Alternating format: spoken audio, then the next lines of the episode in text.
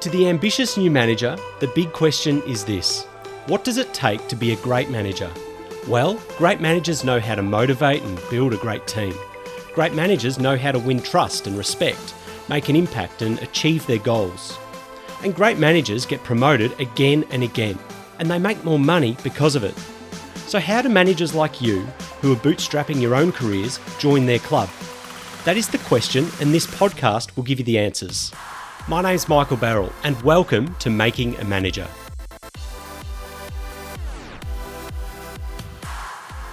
All right, welcome back, friends. I've got a good one in store for you today. I'm giving you the proof in the pudding of why positive work cultures are more productive. But not only that, after I tell you the why, I'm going to give you the how. Specifically, the four critical steps that research points us to in order to cultivate a positive workplace culture. If you're new here, welcome. I'm Michael Barrell, host of this here podcast. Thanks a bomb for joining me. I really appreciate it. Make sure to subscribe to the show so you don't miss any episodes I've got coming your way. And if you've listened before, welcome back, my friends. Super appreciate you as always. I do not take your attention lightly. Okay, are we ready to learn about productive workplace cultures? Well, me too, so let's get into it. Too many companies today bet on having a cutthroat, high pressure, take no prisoners culture to drive their financial performance. But there's a large and growing body of research on positive organisational psychology to demonstrate that not only is a cutthroat environment harmful to productivity over time, but that a positive environment will lead to dramatic benefits for employers, employees, and of course, your bottom line. So, even though there's an assumption that employee stress and pressure pushes them to perform more, better, and faster, what cutthroat organisations fail to recognise is the hidden costs incurred by maintaining that stress and pressure. Let me explain.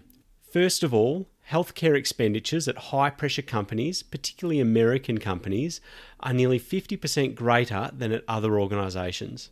Staying with the US for a moment more, the American Psychological Association goes so far as to estimate that more than 500 billion is siphoned off from the US economy each year because of workplace stress, and 550 million workdays are lost each year due to stress on the job.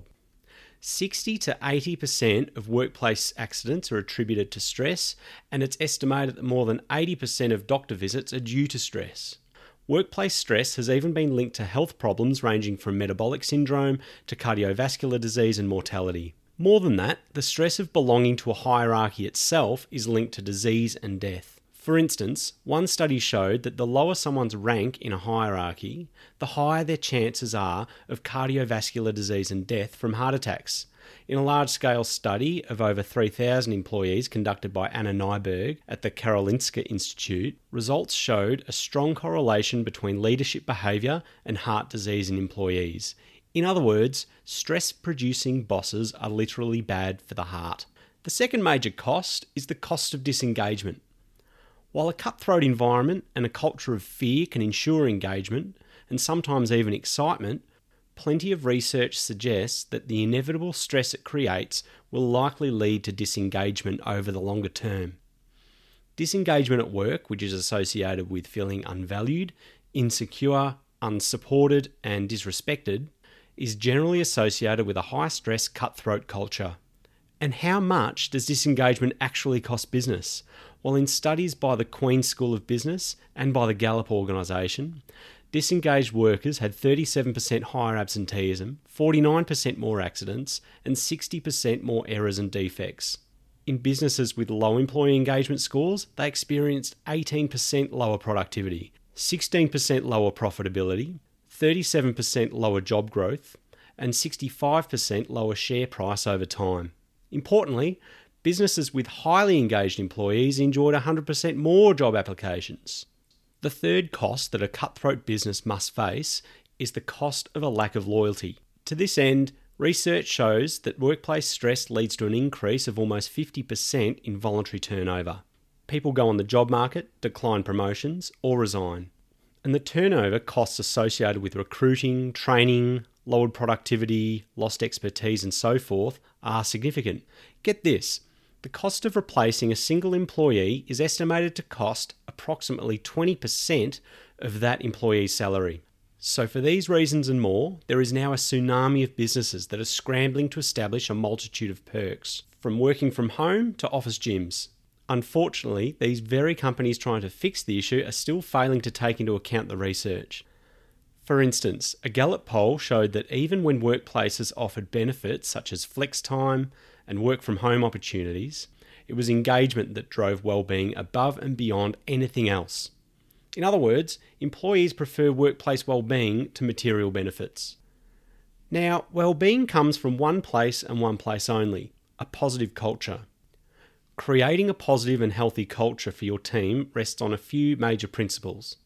In essence, and based on research coming out of the University of Michigan and the Journal of Business Ethics, the qualities of a positive workplace culture actually boils down to six essential characteristics. I'll go through them now. Number one, caring for, being interested in, and maintaining responsibility for colleagues as friends. Number two, providing support for one another, including offering kindness and compassion when others are struggling. Number three, avoiding blame and forgiving mistakes. Number four, inspiring one another at work.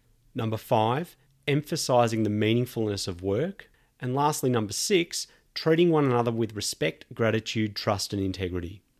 Now, as a boss, you might be thinking, how can you foster these principles? Well, the research points us towards four steps to try. Step one foster social connections. A large number of empirical studies confirm that positive social connections at work produce highly desirable results. For example, people get sick less often, recover twice as fast from surgery, experience less depression, they learn faster, remember longer, tolerate pain and discomfort better, display more mental acuity, and perform better on the job. Conversely, research by Sarah Pressman at the University of California found that the probability of dying early is 20% higher for obese people, 30% higher for excessive drinkers, 50% higher for smokers, but a whopping 70% higher for people with poor social relationships. Toxic, stress filled workplaces affect social relationships and, consequently, life expectancy. Now for step two show empathy. As a boss, you have a huge impact on how your employees feel. A telling brain imaging study found that when employees recalled a boss that had been unkind or unempathic, they showed increased activation in areas of the brain associated with avoidance and negative emotion, while the opposite was true when they recalled an empathic boss. Moreover, Jane Dutton and her colleagues at the University of Michigan suggest that leaders who demonstrate compassion towards their employees foster individual and collective resilience in challenging times. Now to step three go out of your way to help.